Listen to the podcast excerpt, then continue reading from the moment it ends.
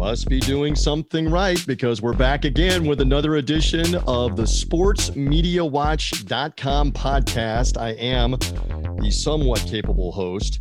He is John Lewis, aka Paulsen from sportsmediawatch.com, the purveyor, the operator, the man that writes all the articles, the man behind all of the ratings and all of the insight that goes on on the website. John, good to be back with you as we're rapidly approaching the end of the month of August already, and that also means football is nearby. How are you? I'm doing well. Uh, finally listened to a non, you know, a, a, podcast other than this one for the first time. So. so you're branching out a little bit. I'm trying. You know, it was uh, one of those Dave Chappelle Midnight Miracle podcasts, one of the free ones. You know, just and, testing it. And I? Mean, I thought it was great. Uh, you know, I mean, look, Dave Chappelle, obviously I'm a Dave Chappelle guy. Uh, I uh, remember watching those Chappelle show episodes when they were brand new, mm-hmm. you know, and those were revolutionary at the time, right? Uh, and uh, I thought it was really interesting because he's doing something, or first of all, it's not a real podcast. My understanding is it's taped from some event that uh, he was doing with right. a couple of other guys and uh, but i really loved the vibe of it i loved the way they integrated music and the discussions they were having that were meaningful and interesting you know so i, I expect us to be yeah, following in their footsteps we're gonna we're gonna bring in some really nice uh, incidental music throughout just like in, in the midnight miracle all right, we'll try it. We'll try our best on that one. And I should make mention to the audience here that however you found us, social media link through sportsmediawatch.com and the site that John operates. Reminder to subscribe. That always helps us. And uh, we, we are seeing those that are following or subscribing. Now, Apple Podcast and Spotify are now calling it following because you mentioned about paying for podcasts. We're not in the subscribe category in Apple Podcast or Spotify. We are free. We are free, free, free. So follow this podcast on those two whether you refer to it as subscribing on Google Podcast, on Stitcher, wherever you get podcasts. If you subscribe, it comes automatically to you. Generally, we're releasing the podcast right now early in the week on Tuesdays, and we try to stay relevant not only on the events off of a weekend, et cetera, but we may come back with an additional episode or it may be at a different time during the week. If you're subscribed, if you're following, you will get a notification automatically, the ding on your handheld device, your iPad, et cetera. So we're all about that. And, and I again uh, say to the audience that I had to do some convincing to get John to want to do this and get it off the ground. You're learning as we go. Uh, we're learning together. We're getting to know each other together, and I think it's gone well so far. And there's good audience feedback on uh, on some of this so far, right? Good, good, yeah. And you know, I mean, uh, yeah, it's uh, I I enjoy it so far, you know, and uh, kind of the lazy days of summer, right? What else would I be doing right now? Uh, okay, so you've written about a couple of things on the site that let's get to as topics. One of them is we're approaching the stretch run of the baseball season. October and the playoffs will be here before we know it.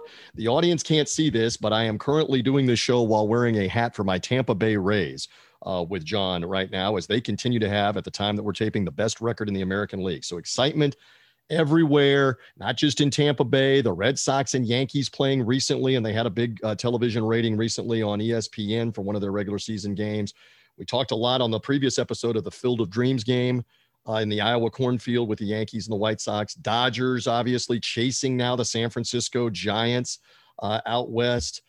So baseball in October, and interesting that Bob Costas' name has now surfaced, a guy that has been synonymous with the game, with the postseason, with October and the World Series for decades, has now surfaced, John. So fill us in a little more and let's talk a little bit about the possibility that we may be seeing more of him. He's been on MLB Network, but we may be seeing more of him in the October postseason.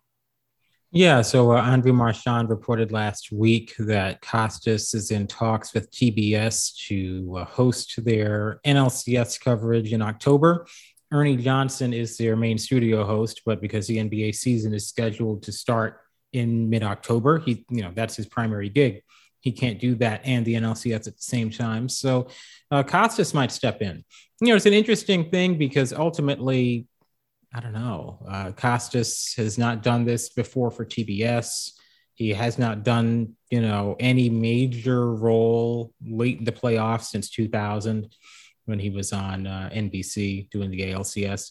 it'll be interesting to see how that goes. I don't know that Costas will just slide right in perfectly alongside, you know, Pedro Martinez and I don't even remember who they had last year. I think Curtis Granderson and uh, they had made some kind of shakeup. Gary Sheffield wasn't back there last year, mm-hmm. but uh, it'll be it'll be interesting.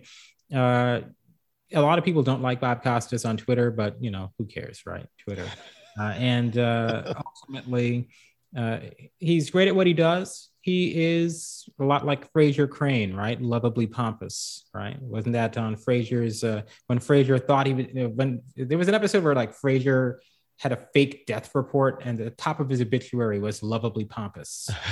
it sums up. I don't remember that episode, but I was such a fan of that show. Phenomenal show, and it and it and it comes right out of the talk radio mode, which I've been involved in. So you're right, you hit on that.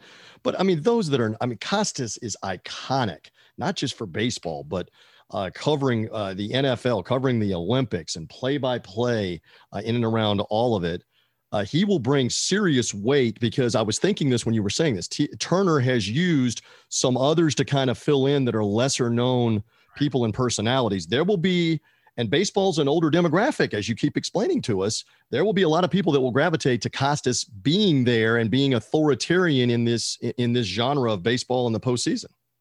Well, you know, I, I mean, I think the big thing for Turner is they had a great host in Casey Stern and uh, that whole story was so bizarre and so uh, unpleasant with all the stuff going on in his family. And it seems like, if you believe Casey Stern's lawsuit, and I don't see any reason why we shouldn't, you know, uh, but you know, lawsuits are lawsuits. Maybe he wasn't saying everything that happened, but again, I have no reason not to believe him.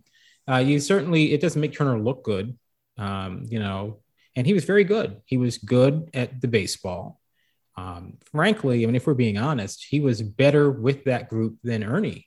Now, Ernie's obviously way better than Casey Stern generally. Like, let's not get mm-hmm. crazy. But uh, in terms of in that environment with the, with that cast around him, Casey Stern was better.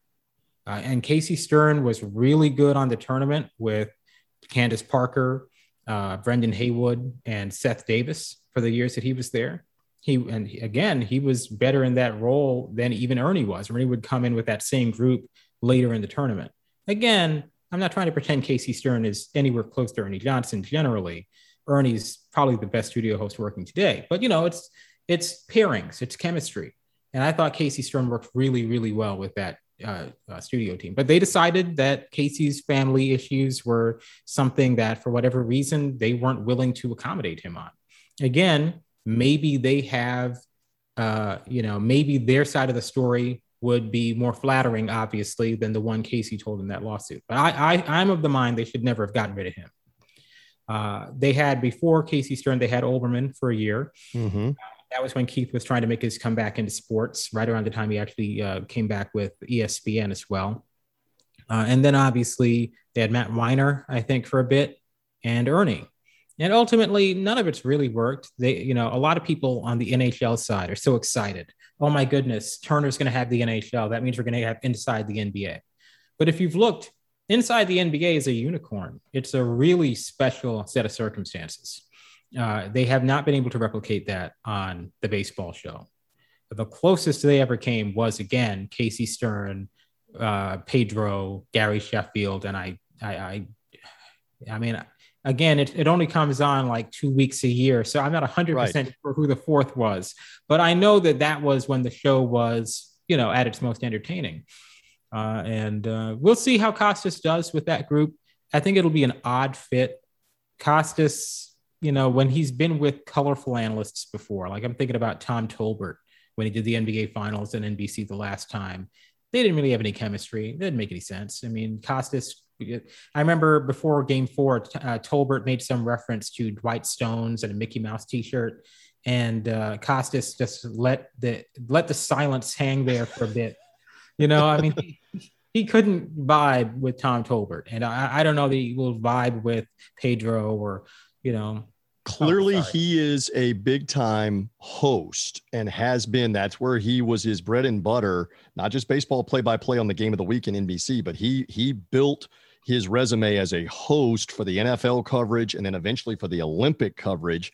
And yes, football play by play has been there, the NBA play by play, like you mentioned, but they even worked him in as the host. They started to have him host things like the Triple Crown or NASCAR, as you pointed out in your article. They were using him the host abroad. And interestingly, now Mike Tirico has kind of slid in, including the golf host from all of the big events, Wimbledon, whatever NBC has. Tirico has slid into that role. I think the hosting thing, he'll get along well and he'll bring weight to it with baseball and, and get more out of his analysts. That's just me, though, on that one. I I, I don't know. I, will have to see it.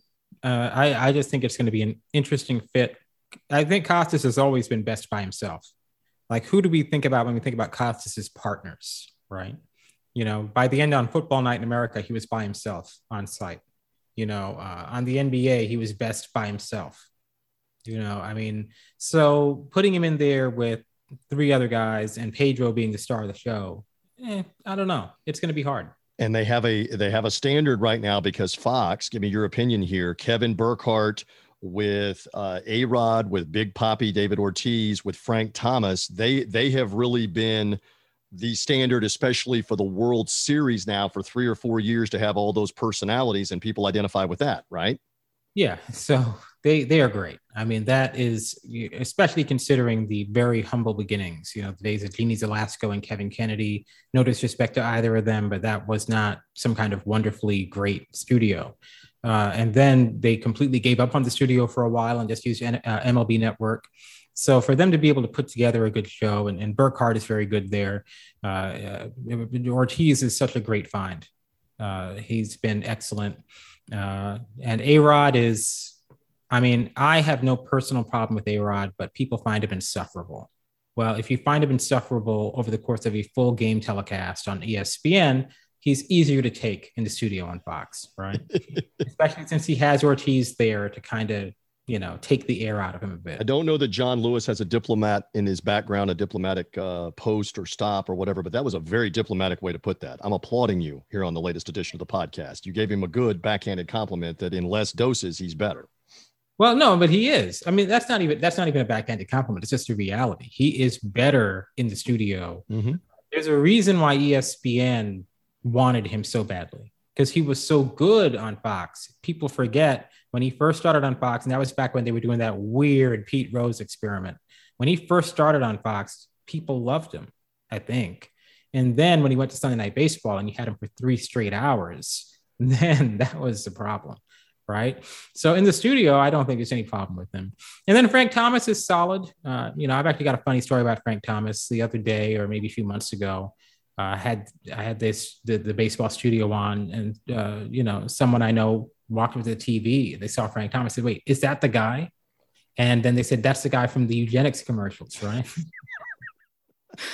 so, and obviously, know, this is someone that's under the age of 30 and maybe even under the no. age of 25 you got to be kidding. no no this is this is someone over the age of 60 who said how do they not know that frank thomas was an all-star humongous baseball famous in the in the 90s especially for being a baseball player and only well, know him from the Nugenix commercials well uh, the, the person in question is not a baseball uh, i understand person. So, you know, but uh, hey, but free plug. Let's give it up. Nugenix with money well spent. If Frank is identified as that, good for them. Well, yeah, maybe they should spend money on a new name that doesn't rhyme with eugenics, you know. Another good point on the sportsmediawatch.com podcast. As you hear John Lewis, I'm TJ Reeves. Let's keep with the theme here. Uh, some moving and shaking for ESPN that you wrote about, where Max Kellerman is going to continue. Max Kellerman, who originally was a boxing guy and then uh, brought into the first take and has been there for a while with Stephen A. Smith, is now going to come off of first take, if not altogether, at least mostly. So they're adjusting his role. And there's a couple of other moves, and you wrote about this with ESPN and some of their talent announcements. So, John, go ahead with some takes on this. So, uh, front office sports, uh, Michael McCarthy and uh, Andrew Marchand of the New York Post wrote this last week, reported it that uh, Kellerman is likely going to be off of first take. And uh, it was uh, Marchand who wrote that it is seeming like Kellerman is going to end up with his own two o'clock show on ESPN, kind of solving the problem of what to do with Jalen Jacoby and highly questionable, certainly highly questionable, doesn't make sense without Dan Le Batard and his dad. So that would obviously help them out with that problem. Um, and uh, it's going to be the case that Stephen A. is basically just going to debate himself, you know, or you know, some random other person on, on first take. And uh, you know, he could do it like Colbert used to. Uh, Colbert used to back on the Comedy Central show. He would debate himself literally. I think that might be the next step for Stephen A. Well, I, actually, you made reference, and I have not seen it, but Stephen A. was on Colbert at the time that we're taping this podcast. He had a quick foray into late night with him, so that's kind of interesting too. Well, it was Kimmel, but they're all on the Kimmel. My, I'm sorry. Yeah. They're all the same, so I don't I don't blame you for that. But uh, he did host Kimmel last night. I didn't catch it. Uh, awful announcing seems to think he was really good on it, but I, I didn't, I, you know, I didn't catch it myself. You know, Stephen A.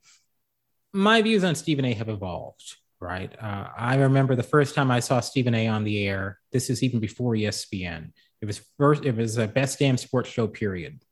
Uh, and they were talking about the Kobe Bryant case. You know, that was when Kobe was on trial. Mm-hmm. Uh, and I remember, you know, I, they had this guest who was just the most outrageous person I'd ever seen in my life to that point. I was like, who is this? Right. And it was Stephen A. Smith.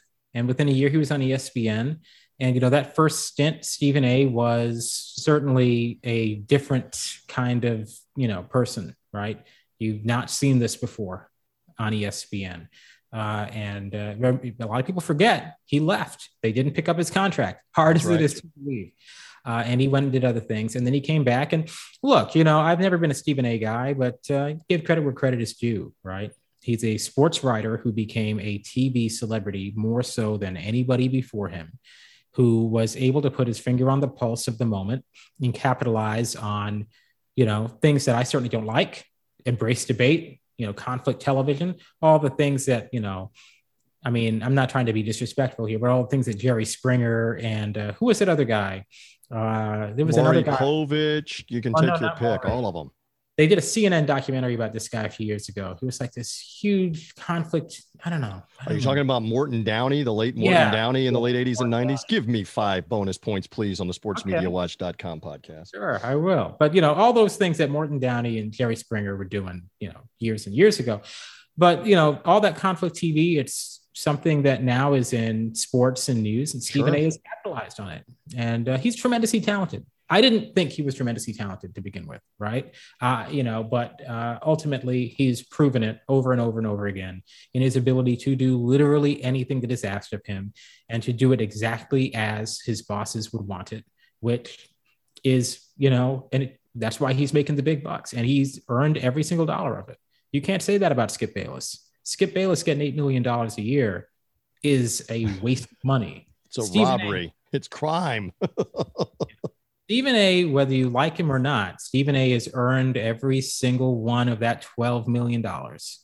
And uh, it is what it is. I mean, the fact that he can step in on Jimmy Kimmel and do what at least, you know, again, I'm basing this solely on Jay Rigdon at Awful Announcing. I hope I pronounced his name right, mm-hmm. genuinely. I'm not trying to mispronounce anyone's name.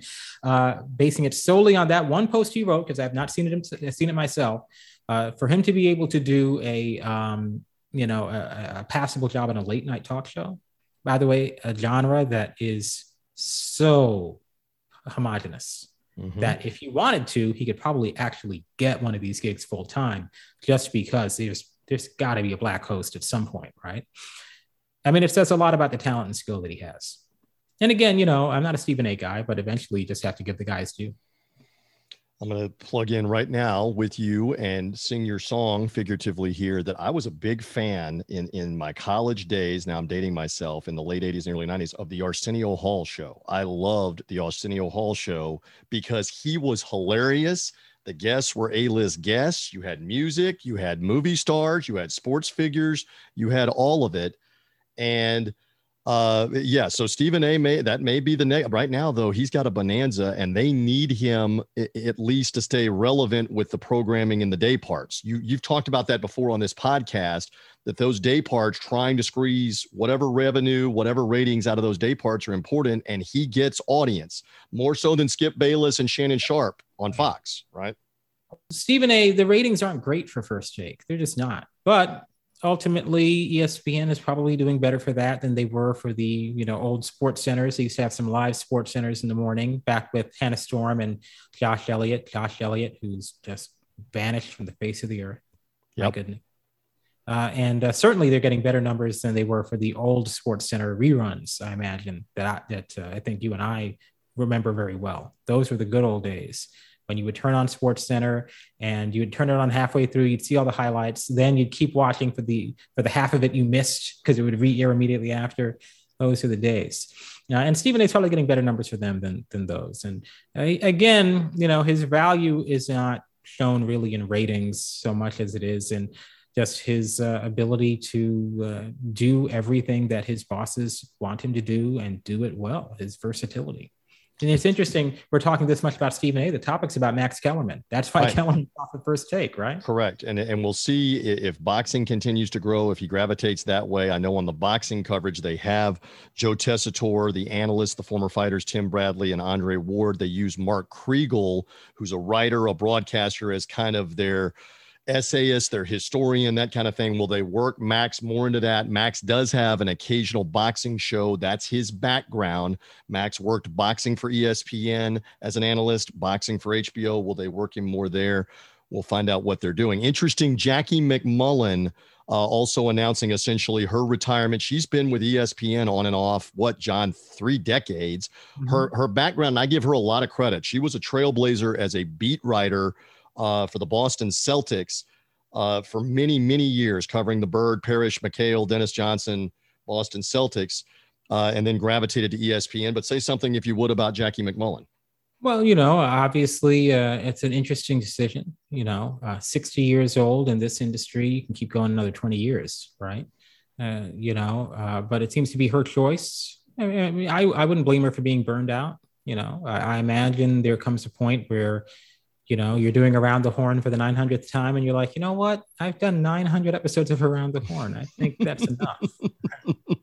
So you know I, I, can't really blame her. Uh, and I, I, I suspect there's been a lot of retirement since covid uh, and the, the halting of sports. Doc emrick marv.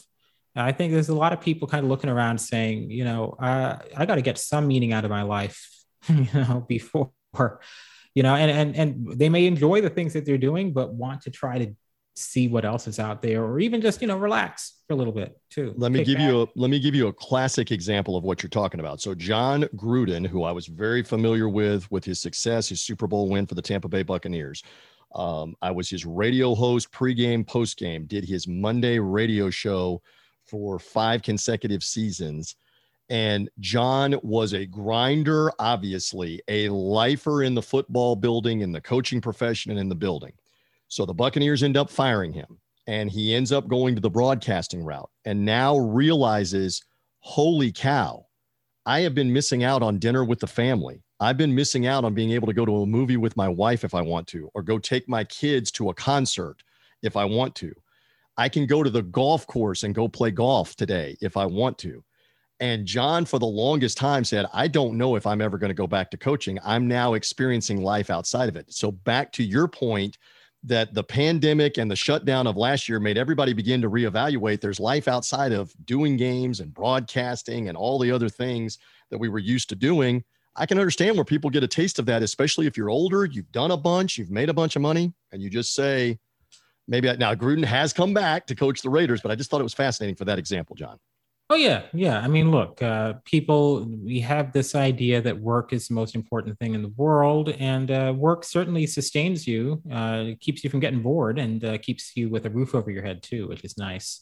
You know, but the ultimately, uh, you know, we do have a somewhat overworked society, I would say, uh, and you know, I mean, at a certain point, I mean, you only get one, right? You only get one life and uh, eventually you say to yourself well i enjoy all this work but uh, boy I'm, I, I think i might want to try to uh, get something else out of it too Love it. Voice of John Lewis. And we're ready to do something fun here on the sportsmediawatch.com podcast. People have begun to look for this and clamor for this. Here we go. Love it or leave it. First topic is up. Speaking of ESPN, and are we over it? The Little League World Series. We're back around this year. They did not have it in the pandemic uh, year of 2020 with COVID 19. It's back.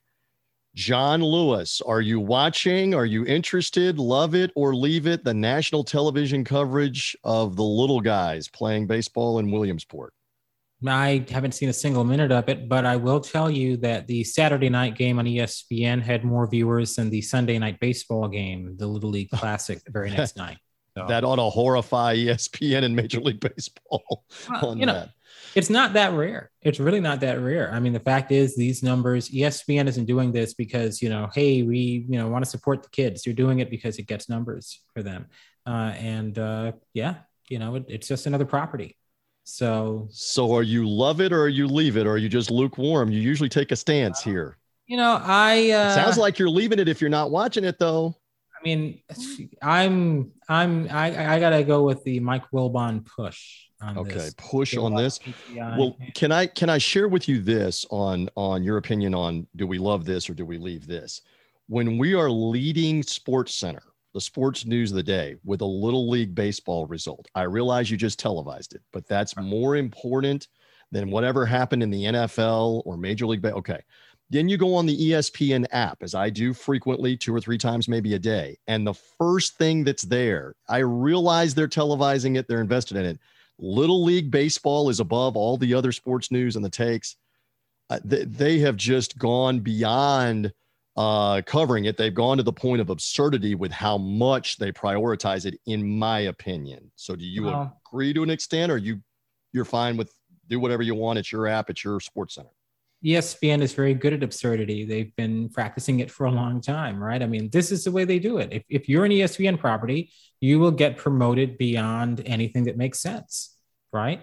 I mean, they even over promote the NFL. It should be impossible to over promote the NFL. The NFL is the NFL, but they still overpromote the NFL.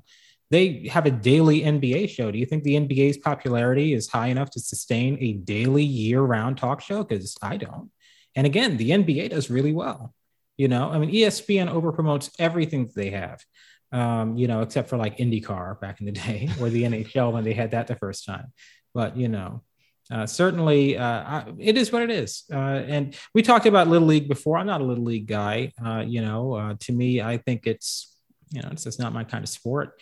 Uh, and too often there's some kind of ridiculous controversy, or yep. it's just some kind of weirdness, some bizarre aspect to it. It's you know, so and times it, the adults want to mess it up for the kids. So many times the adults come in and mess it up in every aspect for the kids and it's there's a whole nother discussion which we don't have to have here about exploitation of 11 and 12 year olds showing their emotions showing them crying because they there's they're under all this pressure they're on national tv people are watching them mm. um, you know the the beginnings of this was wide world of sports with jim mckay even even john lewis in black and white back wow. in the ni- late 1960s, showing the finals of the Little League World Series for a couple of hours on one on one August Saturday every year. That's the that's the very beginning of, of how the Little League World Series was on TV. And for the longest time, that was the only game that was ever on TV. Was ABC Wide World of Sports would show the championship game, an American team against an international team, and that was it.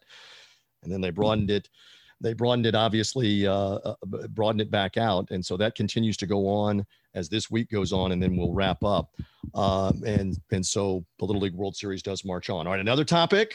Love it or leave it? Okay i always have fun with this and i may i may have two love it or leave it's in the same thing. So i'm involved with the tampa bay buccaneers broadcast and they have an interesting feature on their website and on the coverage of stuff called Camp Cam, where they have a stationary camera and players just walk up to Camp Cam and there's a topic below the Camp Cam every day, something different. Topic could be LeBron versus MJ, and they just give a quick opinion and walk past Camp Cam. So the topic the other day was pineapple on pizza, Hawaiian pizza, ham and pineapple pizza. I hit John Lewis off the cuff. Love it or leave it pineapple on a pizza on the sportsmediawatch.com podcast. Yeah, I'm fine with it. I have no problem with that. Uh, you know, I find the ham is usually the worst part on the on those pizzas. Uh, you know, a pineapple on a pizza is perfectly fine. Why not? So one of the players had some great lines though about fruit on other things. Would you put strawberries on a hot dog? I mean, he was going down the list. Would you put oranges on a hamburger? Do not put, put pineapple on a hot dog. I put pineapple. Yeah, I would. You would put pineapple on a hot dog. All right. Okay. Checking on that. Now I want to morph it. Speaking of, of kind of differences, eggs. So we eat some eggs in our house, not all the time. People that put ketchup or mm-hmm. Tabasco or salsa on eggs, John Lewis, love it or leave it with the tomato based or at least the red sauce based additive on an on an egg, a scrambled egg especially. I wouldn't do that. Uh, I I wouldn't do that. I don't use a lot of ketchup generally, only on hot dogs or you know, uh, eh, no, no, no, no to uh, up on eggs for me. But you know, if you want to do that, that's perfectly fine. Gonna, you be you be you. I I have been at many a table where somebody starts pulling out the Tabasco or the salsa, and I'm looking at them. Okay, and I and I realize in the Hispanic culture, um, salsa, uh, hot different hot sauces are with everything, including breakfast meals. It will be on everything on the table in different cultures, so you get used to it in that regard. But for me, maybe cheese on eggs. Cheese on eggs, yes. Love it or leave it. Cheese. Why not? I cheese. mean, you know, that I wouldn't recommend it. Uh, you know, maybe goat cheese. Uh, it's kind of lighter, but you know, uh, you know, uh, to me, you know, what what would that be? A an omelet, right? Correct. Or an egg McMuffin. Free plug for McDonald's. Uh, there on uh, on Love It or Leave It. Okay, uh, another one here. One more. Love it or leave it. NBA schedule announcement out. You wrote about this on sportsmediawatch.com. Uh, share a little more about double headers and also the Christmas Day schedule. Did you love it or are you leaving it right now with the early NBA TV schedule? Oh, I liked it. Uh, you know, uh, love it is a little strong, but I think there were some very good decisions that were made. I think bringing back the Sunday doubleheaders on ABC was a very smart decision. I'd been talking about that for a while, scheduling more Sunday afternoon games. My thought was to put those on ESPN, uh, you know, because I figured with ESPN you could have more games, a greater diversity of teams. But uh, in actuality, you know, ABC doing four Sunday doubleheaders including some of the teams you don't normally see there, like the Jazz, the Suns, obviously, uh, the the Hawks. Uh, you know, I think uh, you know it, it's not it's not a huge ratings play. They're not going to get big ratings for that, but you know, it's part of rebuilding the NBA audience. You have to.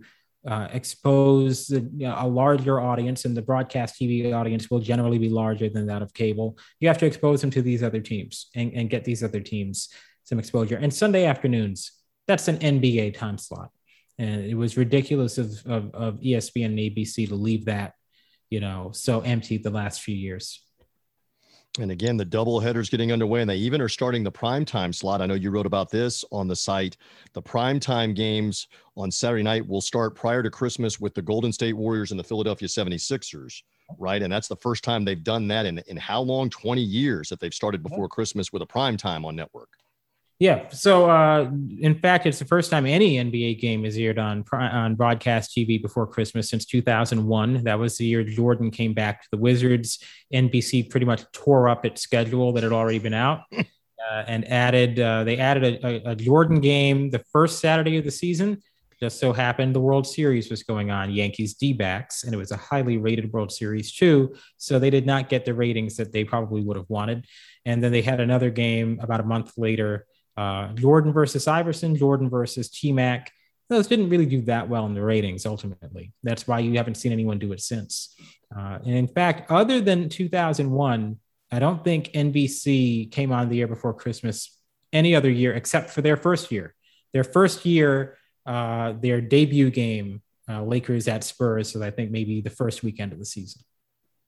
So again, Christmas kind of the line in which the, that all it all seems to kick off at least on network TV. And again, Turner, you were you were mentioning Turner's moving to a different night as well. Yeah, uh, so also. They're going to have more Tuesday doubleheaders uh, this season scheduled than Thursday because they're finally getting out of the way of the NFL. Uh, smart move, but long overdue. They should have done that years and years ago. Uh, and uh, it'll be very, it'll be good for the NFL because even though the NFL destroys the NBA in those head-to-heads, the NBA is still getting you know a million viewers, maybe two million on a good night, and uh, those are viewers that could be watching the NFL instead. So that'll help the NFL. It'll definitely help the NBA. You would think anyway good stuff on all of that. I think uh, we, we are learning more and more about Jon, whether it's guacamole, whether it's long drives in the summertime, whether it's the eggs, late night TV. I didn't mean to shortchange you. Did you have anything else you wanted to say about the late night TV? I must confess, because I'm older, I am not a late night TV guy anymore. I, I used to love Tonight Show, uh, David Letterman, uh, Jay Leno. Was even into it a little bit with Conan O'Brien, but it is it has been a long time since I've been a late night TV guy. I realize for a lot of the younger ones, they live by staying up late and seeing all of this. So, Jon, anything else?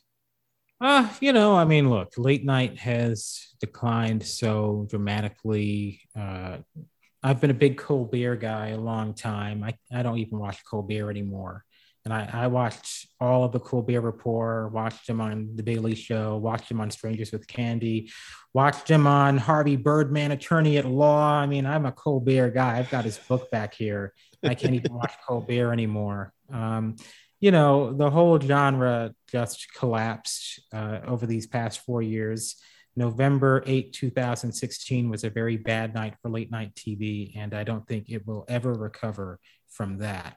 Uh, and uh, you know, all of these all of these hosts are exactly the same. You know, a year ago uh, after Kobe died, Jimmy Kimmel did a tribute to him. So I tuned in. I never watched mm-hmm. Kimmel before, and I tuned in, and uh, I was so impressed. I was like, wow, you know, maybe I've been shortchanging Jimmy Kimmel.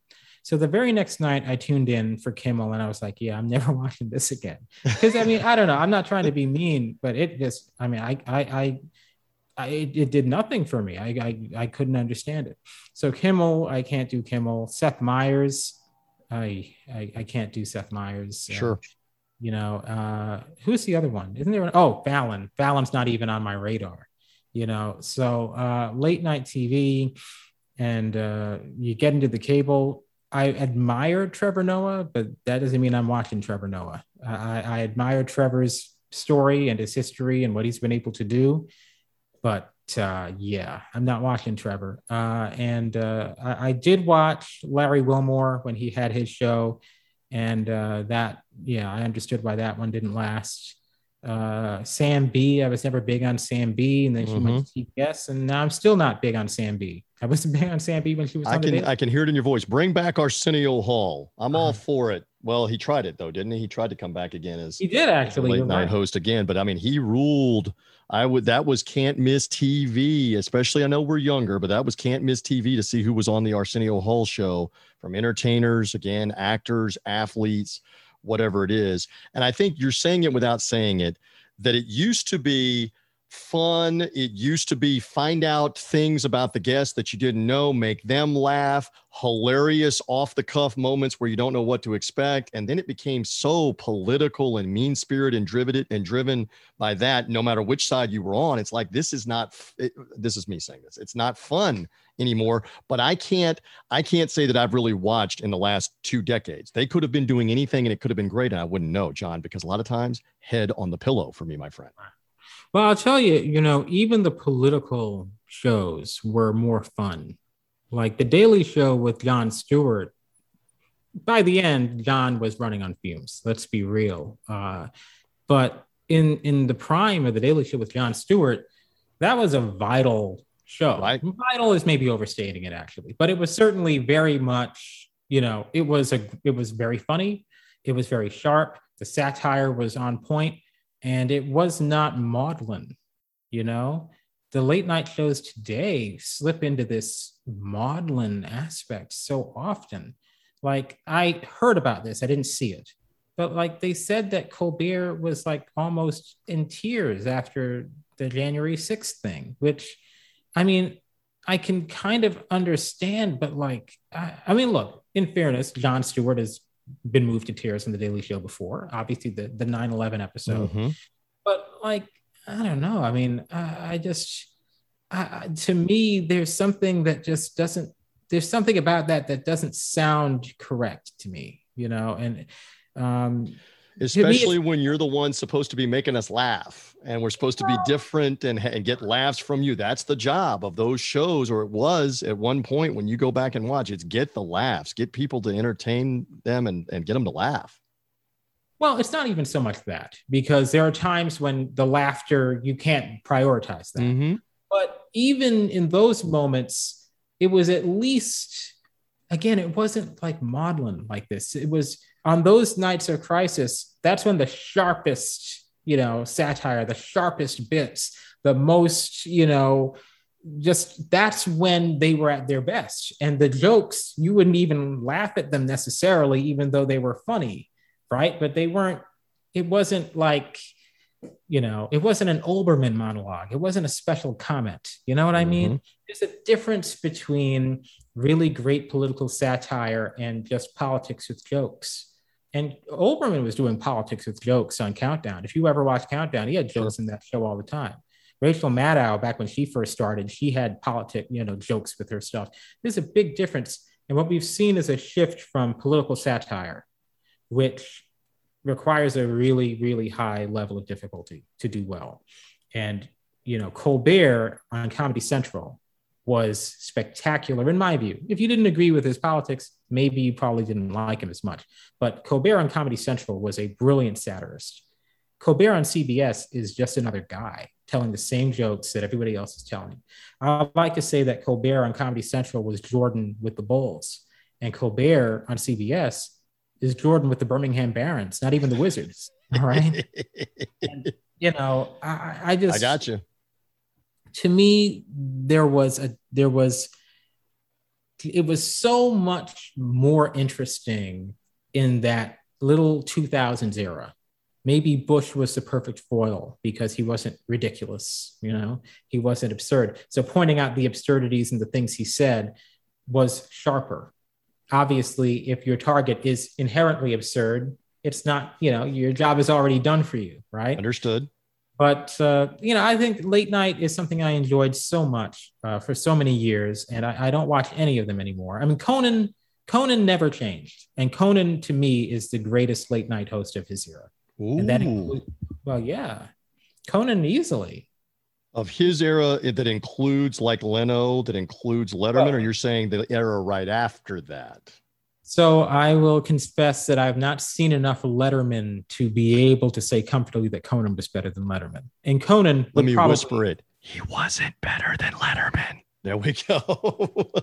I I don't know. I will tell you, I've not seen enough Letterman to make that assessment. Conan, Conan has his gig because of Letterman, because well, Letterman true. killed in that slot after Johnny Carson, and he, I mean, killed. Now you can say there wasn't much competition, but there was no point. He killed in that in that slot and uh, made the transition from stand-up comedian into that. And I mean, he was he was a guest while we digress just for one more second, that transcended on Johnny Carson, where Carson would let him sit there for 30 minutes after his act. And wow. that was unheard of.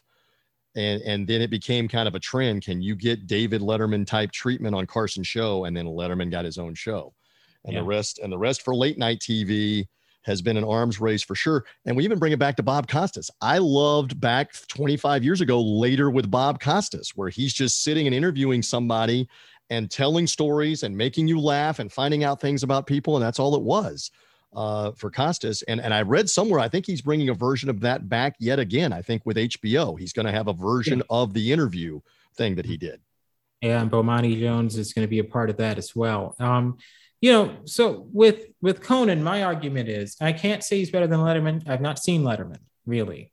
I'm comfortable in my knowledge that he's better than Leno. I'm comfortable in that knowledge, right? Uh, you know, uh, and I will say that Jon Stewart in his prime was great, and Colbert in his prime was really great. And I would still put Conan ahead of both of them. And I would certainly put Conan ahead of Jimmy Fallon. I put Conan ahead of everybody else today. And right. I will tell you this when Conan did his final show two months ago, he was the best late night show host on TV, even though nobody was watching. The ratings were terrible. But when he did his final show two months ago on TBS, at that time, he was the best late night show host on TV. Jon Lewis has spoken on uh, on that subject uh, and on many other subjects on this podcast. We remind you again, however you found us, social media link through Jon's site, sportsmediawatch.com. Uh, you can go there and you can see all of the previous podcasts. They are listed, they are archived. Jon promoting it as well. Uh, they're on the website. Subscribe, subscribe away again on Apple Podcast or Spotify. They want us to say follow us. Follow us. It is free to get the podcast. You do not have to subscribe on Apple Podcast or Spotify. Follow us or subscribe as well on Google Podcasts, Stitcher, wherever you get podcasts. This will come automatically to you. Uh, as as we get the breakdown. And now we've got football coming, college football this week. The NFL will be here soon enough. Much more to dissect here on the Sports Media Watch podcast. And obviously, we want them to read the site and everything that you're writing and updating on the site as well, Jon. One more time. Yep. So uh, yeah, things are getting. Uh, enjoy the break. You know, uh, yeah, football's coming, but there's like five games on Saturday, so you got a couple more weeks of slow, not a lot going on. Uh, you do have the Paralympics, which just started on NBC and NBCSN. You have more Little League, U.S. Open, but for the most part, you know, this is a rest and relaxation period. And the Golf Ryder Cup, by the way, delayed by a year, is coming back around too later in September in and around the football as well. So plenty to cover there. Jon, always a treat to be with you. Thank you again for hanging on the sportsmediawatch.com podcast. Hey, no problem. There is Jon Lewis. I am merely TJ Reeves. Again, we look forward to being with you as the summer unfolds into the fall. Subscribe away and find us on the sportsmediawatch.com podcast. Bye.